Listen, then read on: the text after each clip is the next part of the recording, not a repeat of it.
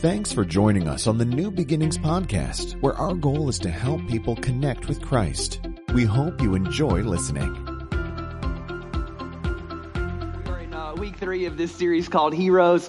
Um, I love the hero movies. Are y'all down with it or what? I mean, like, I'm all about some Captain America, some Thor with that new axe. I mean, he's unstoppable now.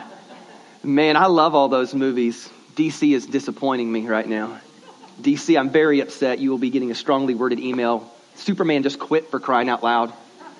It's embarrassing. So, but I love the hero world. Now, as a pastor, I look into the Bible and I see that there's this unique dynamic going on because when I look at the Bible, I see heroes everywhere, but, everybody say, but, there was no word for hero in the Hebrew language. They never thought of themselves as heroes. They never looked at other people as heroes the way maybe you and I would because they just saw that all of humanity had, uh, you know, a flaw to it. That even when they looked at all the great patriarchs and all the great men and women of scripture, they were incredibly flawed people. They were not perfect heroes. And so today we'll kind of just kind of keep that journey going of looking at these imperfect people who, although they were imperfect, they stepped into the moment that God gave them. Because here's what we know about heroes. Um, heroes are mostly ordinary people that don't know they're being heroes when they're being heroes. You don't know that you're a hero until after the fact is maybe over.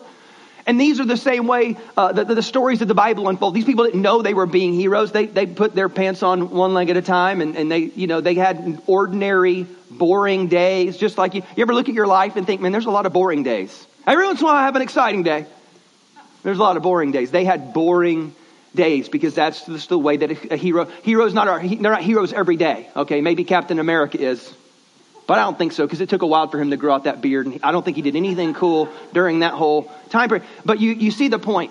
Um, on week one, we looked at Caleb, who was an inspirational hero. He was the guy that wanted to take on hell with a water gun, who wanted to stand up and give the big speech and lead the charge, and it was incredibly inspiring, and that was really, really cool. On week two, we looked at Daniel, who was a really strong hero in the sense that he was uncompromising in his convictions. Today's hero is not like either of those two. Uh, today's hero, she is not very inspiring. Actually, she needs to be inspired by somebody else. And she's she's kind of compromising with, with some areas of her life. She's compromising some of her moral convictions.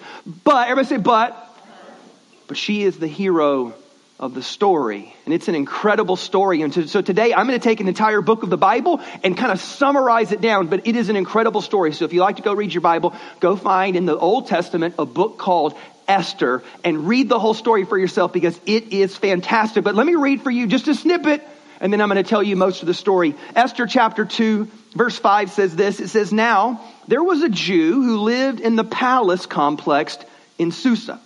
His name was Mordecai, a Benjamite. His ancestors had been taken from Jerusalem with the exiles and then carried off with King Jehoiakim of Judah by King Nebuchadnezzar of Babylon into exile. Mordecai had reared his cousin Hadassah, otherwise known as Esther, since she had no father or mother. The girl had a good figure.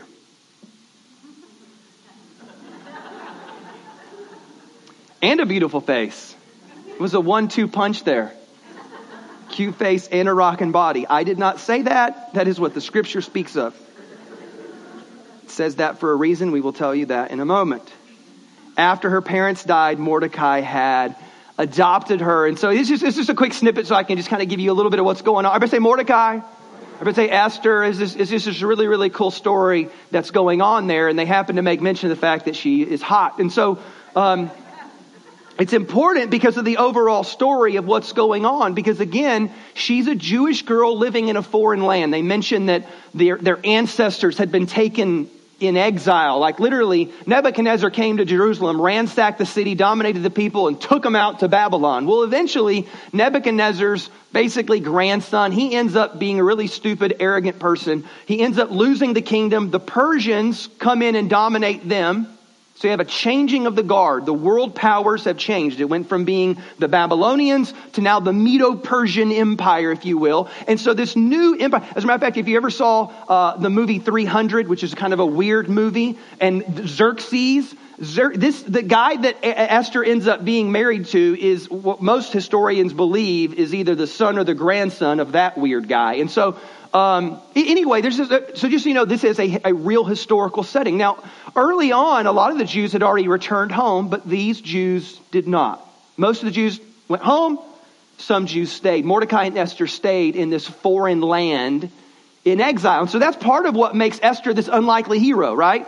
She's unlikely because she's a Jew living in a foreign land. She's an unlikely hero because, well, she's a woman in a male dominated world. She's an unlikely hero because she's, again, not very inspirational and she's not the most uncompromising, hold to her conviction, steadfast woman. She's, she's got a little bit of crazy. She is, because you know, when you're hot and you know it, sometimes you're crazy. So there's this king, everybody say King Xerxes, that's the king, right? So the, the, the whole story begins with King Xerxes throwing a banquet for 180 days. Now, again, if you know the story of these empires, you know that the, the Persians were about to battle the Greeks.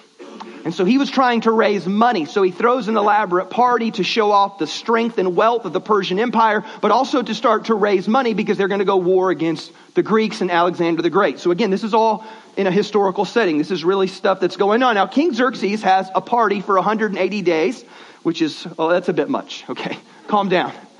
And, and in his uh, 180 day party, at some point, he has too much to drink.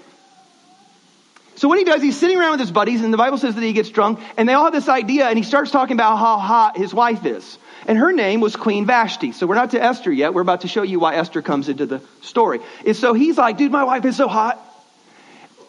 And so, you know what? We'll call for her and I'll have her come out and just kind of show off for you guys. And how many you know women love it when you make them parade around in front of your drunken buddies? So she's so thrilled by the idea that she basically says, uh, no thanks, I'm not coming. Now the funny part is, is, is that was an incredible insult for a woman to not come when the king called for her. And, and so him and all of his drunk buddies are like, what the heck? And the, and the buddies, this is what the buddies say, it's so brilliant. They're like, hey dude, dude, dude, dude, dude, if your wife is going to disregard you and everybody's going to know about it, our wives are going to start disregarding us. And we can't have that. So you know what? You need to throw down on her and make sure you let her know so all these women in the kingdom don't go crazy. And so they fire Queen Vashti. she's fired. She is no longer the queen, right? So what they do is now they introduce this, this other character, uh, Mordecai, we mentioned him earlier. He's the cousin of Esther, and he's this guy that lives in the capital city. There's some interesting stuff that goes on with him. There's a moment where he actually overhears a plot that two men have to assassinate the king, and he stops it. And then they write it all down in the chronicles of the blah, blah, blah, blah, blah, blah, blah. It's kind of interesting. But then next we know about his, his cousin, which is really kind of like he raised this girl as her own, is Esther. Now here's what's going on with Esther. Esther's just this really pretty Jewish girl, right? So because King Xerxes has fired Queen Vashti, he does something that is completely unheard of. You will be appalled at this idea. You will think, how archaic are these people? You know what he did? He held a beauty pageant where he literally gathered as many of the hot virgin women in the land as he could and then made them come and present themselves. And then you know what he did? This is crazy. You'd never believe this. He gave each one of them a rose as they passed into the next level of the contest. We would never do that in our age. How sexist, how I just I'm just kidding about the rose thing. But but he did. He has he has y'all know I'm talking about guilty pleasure out there. Yeah, it's an uncomfortable laughter. I don't watch that show, people. Um, but he does. He holds a giant beauty contest. And then what happens is, is Esther finds favor with the guy kind of behind the scenes running the beauty pageant and all this. And then when she comes before the king, he's just like, oh, oh my dang. She's hotter than Vashti, you know? And so this is the story that's going on. Now there's one more character that enters into the story next, and his name is Haman. Everybody say Haman. Haman's the bad guy of this story, right? Well, King Xerxes is kind of a jerk, and, and but but Haman Haman is the real villain of the story because when, when he sees Mordecai, basically Mordecai doesn't give him any props. Haman's like the number two guy in command and, and Mordecai doesn't really respect him. And so he gets so mad at Mordecai that he's like, I'm going to have this guy killed. And he already hates Jews. If you know, it says Haman was an Agagite thing. Basically, he was from an old Canaanite lineage that, so they hated the Jews. So you know what he does? He's like, you know what? I'm second in command. Mordecai's a punk. I don't even like Jewish people. I'm going to talk the king into uh, basically decreeing this thing that says we can kill all the Jews. And that's my plan. I'm going to kill all the Jews. Let's kill them all. In the whole kingdom, in the whole land, let's kill every Jew. This is pre Hitler, before Hitler was thought of, right? This is the guy trying to annihilate the Jewish population. So now Mordecai finds out about this plot that Haman has.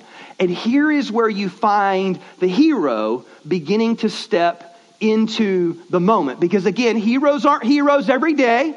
They're not heroes all the time. They are certainly not perfect people. Many times they are flawed people. Sometimes they are not inspiring. Sometimes they need to be inspired. And so for you to step into your moment, we'll just learn from Esther here, because stepping into your moment, number one is this, it requires some Everybody do some air quotes. Everybody say, it's some coincidence. There's a little bit of coincidence going on. Because here's what's weird about the book of Esther. If you know anything about your Bible, the book of Esther is the only book of the Bible that never mentions God.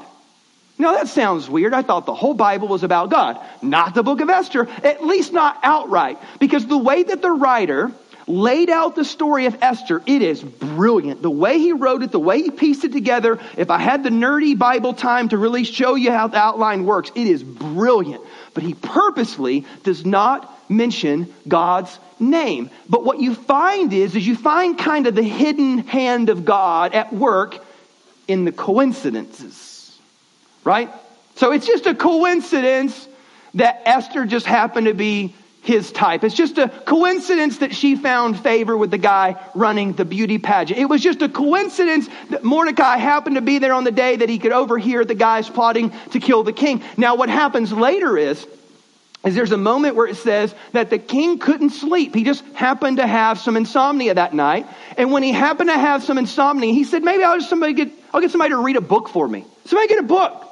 So he says they brought out the chronicles of what was going on, and the reader of the Chronicles just happened to find the story of where Mordecai saved the king from a. It just, it just is a coincidence. It's crazy.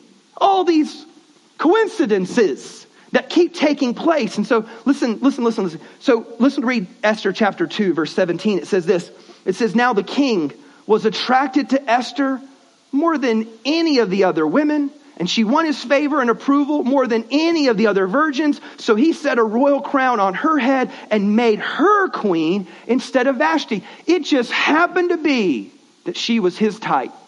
It just happened to be that she won the contest. It just happened to be that she found favor with the king. And so for you to step into your moment, I'm just going to let you know that you're going to have to find some. Now we don't believe in luck, right? As the world would define luck. We would say that God is always up to something, even when you don't know it, and even when you can't even see it. God is up to something. Now, here's the next part of it. The next part is really this for you to step into your moment, it's going to require enough courage. Okay? Because here's what takes place. Remember, Mordecai finds out what Haman's up to. Haman's going to annihilate all the Jews. And so this is what Mordecai does. Mordecai comes to Esther and was like, hey, look, I know you're up in the palace, but we need some help or we're all going to die. And this is what he says to Esther. Esther 4, verse 13 says this It says, Do not think that because you're in the king's house, that you alone of all the Jews will somehow escape. For if you remain silent at this time, relief and deliverance for the Jews will arise from another place. But you and your father's family will perish. And who knows? This is the famous line from the book of Esther for who knows that you have come to the kingdom for such a time as this. Anybody familiar with that phrase? Who, maybe you've come to the kingdom for such a time as this. And here's the deal. What, what he's saying is this. He goes, man, you got to buck up, little buckaroo. We're all going to die. It's going, and you're not going to escape either. We're, uh, we're all going to die. You're going to die even if you're sitting up in the palace because here's the deal. Nobody knew she was a Jew. She had hidden that. And so he said, You're going to get outed. You're going to die. We're all going to die. You need to step into the moment and you need enough courage. And here's the deal here's why you need enough courage. It is wrong for you to think that you are ever going to completely rid yourself of fear. There's this false idea in heroism that it, it seems like it, it, they don't feel fear. They're fearless people. And one day I'll be fearless too. And when I'm finally fearless, then I'll step into my moment. And you couldn't be more wrong. She was absolutely afraid. They're having to talk her into this thing. Because that's what everybody is going to live with fear. Go ahead and embrace it. You're going to be in these moments where you're sweating, your heart is beating, you feel uncomfortable, you don't think you can do it, you are going to feel afraid. Go ahead and embrace it because here's the deal courage is either ignoring the fear and trusting God, or it's embracing the fear and trusting God. Courage is not the absence of fear. It's just having one more ounce of courage than you do fear. Because how many know, like, has anybody ever been to the top of the high dive when they were a kid? You were afraid, weren't you? Now, every once in a while, there comes along one of you dumb ones that has no sense of fear. Okay? And God bless you for that, right? That's why I said there are some people that ignore the fear. They're unaware, they're, they're unoblivious. There's these stories in the Bible where these men had this. Type. David had that kind of fear, right?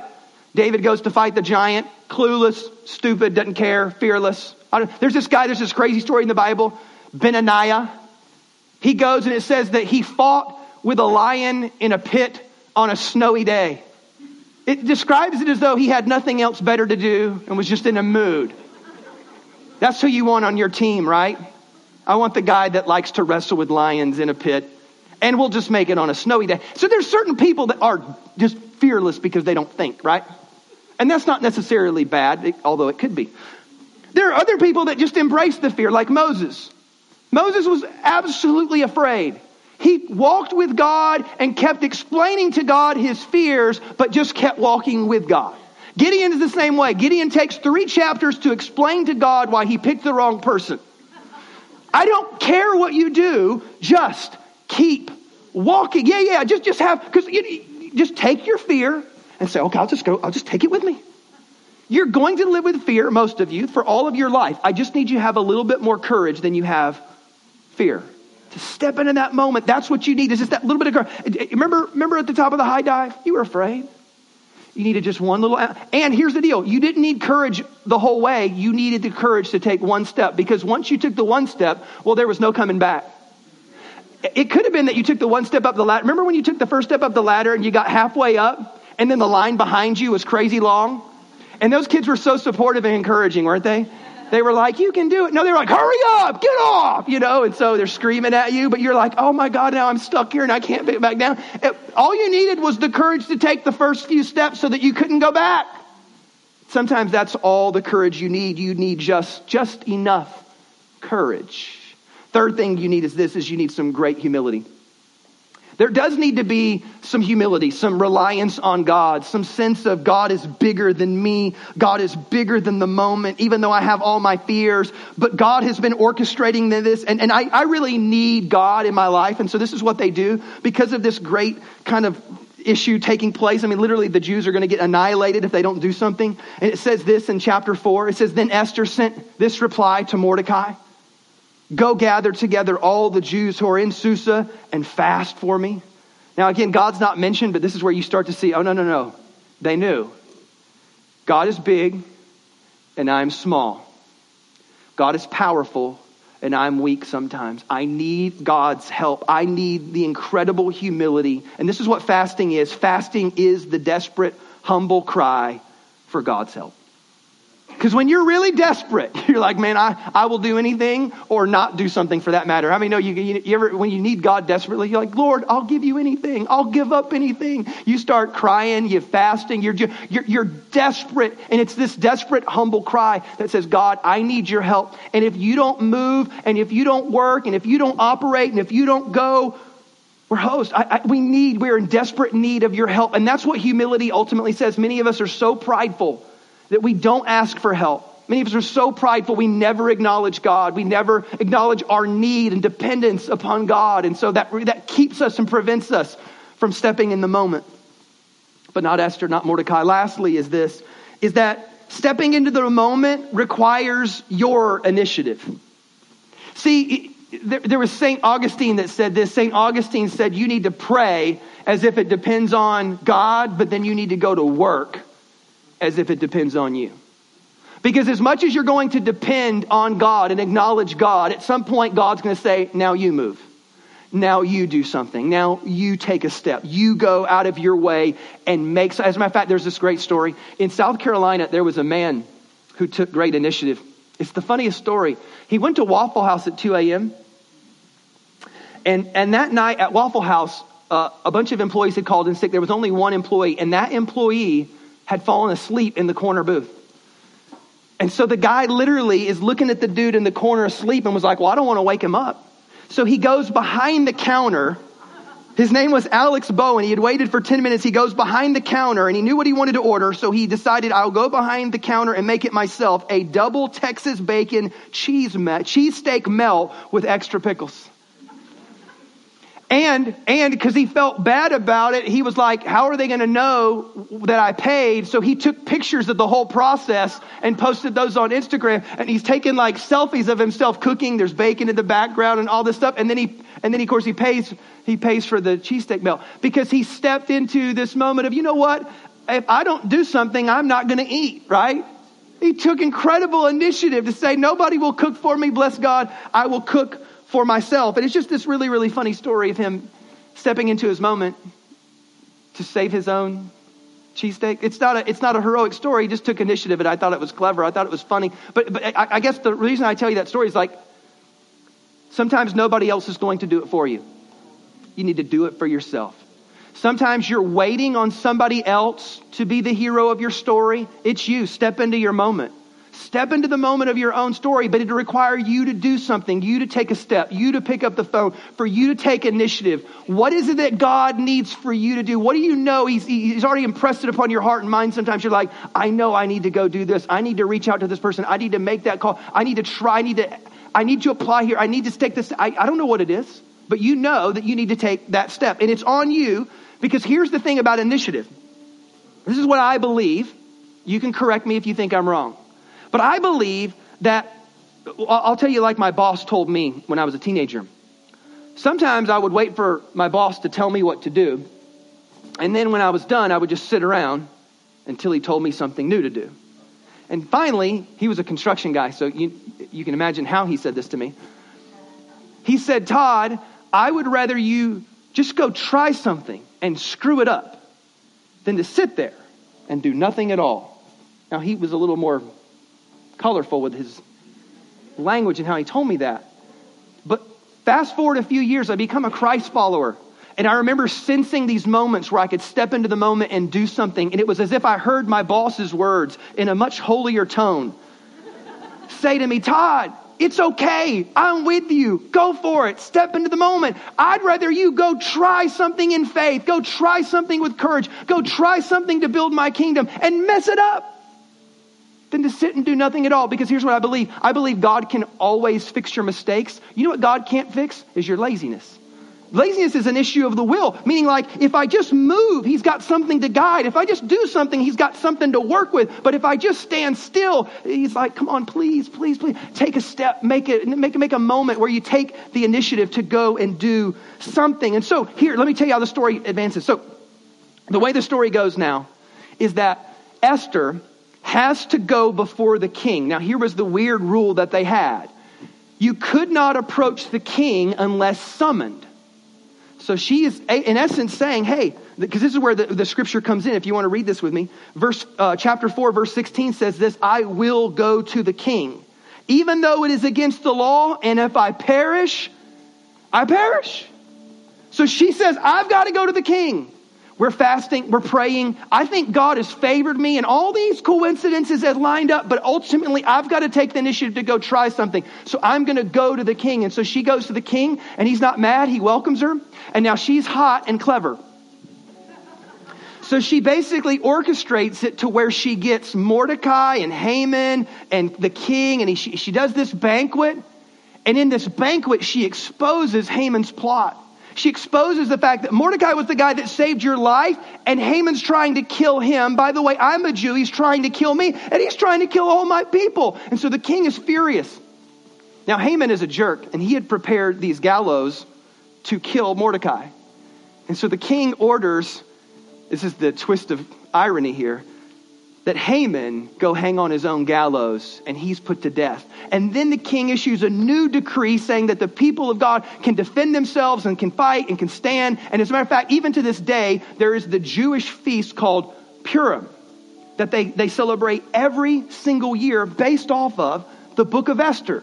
And how Esther and Mordecai step into this incredible moment and rescue the people from absolute annihilation. It's just an incredible, fascinating story. And so, if I could encourage you with these words, here's what I think Esther, if she were here today, here's what Esther would say to you. When you don't understand, keep trusting. How many know there's a lot of life that you don't understand? There's a lot of life that doesn't make sense. You're like, God, why didn't this come together? God, why didn't you answer this prayer? Why didn't you come through? Why? Because you got to remember, they were in exile. They had to have been thinking, God, if you were with us, we wouldn't be here to begin with and yet God was with them all the same. She had to be thinking, God, if you were really with me, I would have never gone and had to go through the beauty pageant and all this. I would, if God, if you were really with us, you would have taken care of Haman. And you don't really realize, hey, I don't, there's, there's too much I don't understand. Why did they die? Why did they get sick? Why did I lose? Why did that happen? Why did this? I don't know. But here's what I know from the story of Esther is that God is up to something, even if I don't see it, and even if I don't feel it, God is always at work. So, in light of that, number two is this always be on the lookout for the hidden hand of God.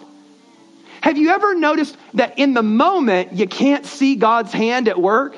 And then wait until you're down the road two, three, five years, and you look back in the past, and all of a sudden you see this guidance. You see this movement. You see this, oh, oh, oh, oh, oh, oh, oh. oh. That's why that didn't work out. God was protecting me from something I couldn't even see. Oh, that's why God didn't answer that prayer. It's because God is smarter than me and knew better. Oh, that's why God had, and Esther sitting there saying, no, no, that's why God had favored me. And that's why God had put me in this position. It's because he could foresee and he knew that he was going to use me one day to step into the moment to do something great, to save the people of God. And so lastly is this, whenever God opens a door, you walk through that thing. You're praying, you're fasting, you're looking for the hidden hand of God, you're trusting, and then all of a sudden God prevents or, or, or, or provides this door. Now, I don't know what that looks like for you. There's this door of opportunity. There's this moment that you have to step into. And what I want you to do is this is I want you to take all your fears and just start walking. Take all your fears and just get a little more courage, a little more trust, and then just step into your moment. I read a really cool story, and I'll close with this. There were these two men who worked for the Port Authority. Their names were Will and Jim, and, and this was basically taking place. We just, you know, celebrated the anniversary of 9-11, September 11th. And Will and Jim were Port Authority employees who, when the first tower was struck, they raced to the scene and they were actually going into the building to help people. Well, if you know the second tower falls, they were trapped on the ground floor of the south tower when it fell. So they'd gone in to help people and then found themselves underneath piles of rubble and brick and all this just What's interesting is, is that there was another man who was 120 miles away. His name was David, David Karnes, and he was watching on a television. He was a 23 year Marine vet. He had turned into a businessman, and so he went to his boss when they had seen it on the TV screen, and he had told his boss, I've got to go. He went home and he took off his suit and put on his Marine fatigues and drove 120 miles to ground zero. Because of his Marine fatigues, they let him in to start helping. He eventually found another Marine who had done the same thing, and they start walking, trying to find people in the wreckage and in the rubble. After an hour of searching, they hear this tapping on a pipe. And they had found Will and Jim under the rubble and begin to dig these men out. There were only 20 people that were brought out of the rubble. Will and Jim were number 18 and 19 because he stepped out of his suit and he put on his fatigues and he found his moment. Now, you and I, we might not have that moment, but you have a moment. And you never know when it's going to come. You don't know how big or how small it will be, but God's going to provide you an opportunity. And in that moment, you might have excuses, you might have fear, you might not be sure, the circumstances might not be perfect, but you feel called, you feel impressed, you feel like God's moving your heart, and you're like, no, no, this is my moment, and I have to step into it. And here's what I want you to pray when that happens God, help me to make the most of the moments that you give me. Help me to never underestimate the small moments or shrink from the big moments. Help me to put my life in your hands and walk through that open door with confidence. Let's pray this morning.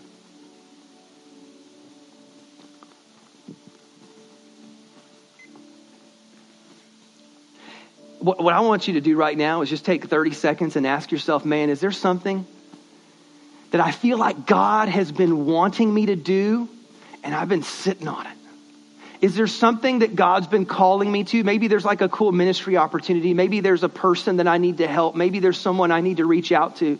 Maybe it's something I need to start doing for my family. I, I don't know. God, would you please speak to these people, God? Would you please show them their moment, their open door, their opportunity?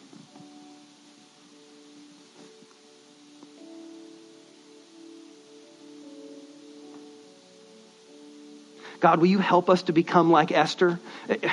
Unlikely, in the wrong place, at the wrong time, the wrong gender. I mean, just nothing was, nothing was great, but God, you keep orchestrating, you keep doing what you do, you keep aligning things so that at the right time we can step into the moment.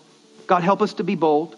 Help us to take initiative. Help us to trust and depend on you completely, God, knowing that it is only by your grace can this happen anyway? God, we just pray your help, your strength, God. Help us to walk out of this place and go be the hero for somebody.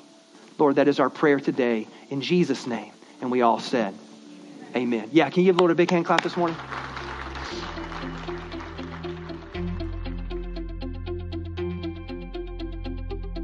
Thanks again for listening to the New Beginnings podcast. For more information on New Beginnings Church, please visit us online at nbchurch.tv.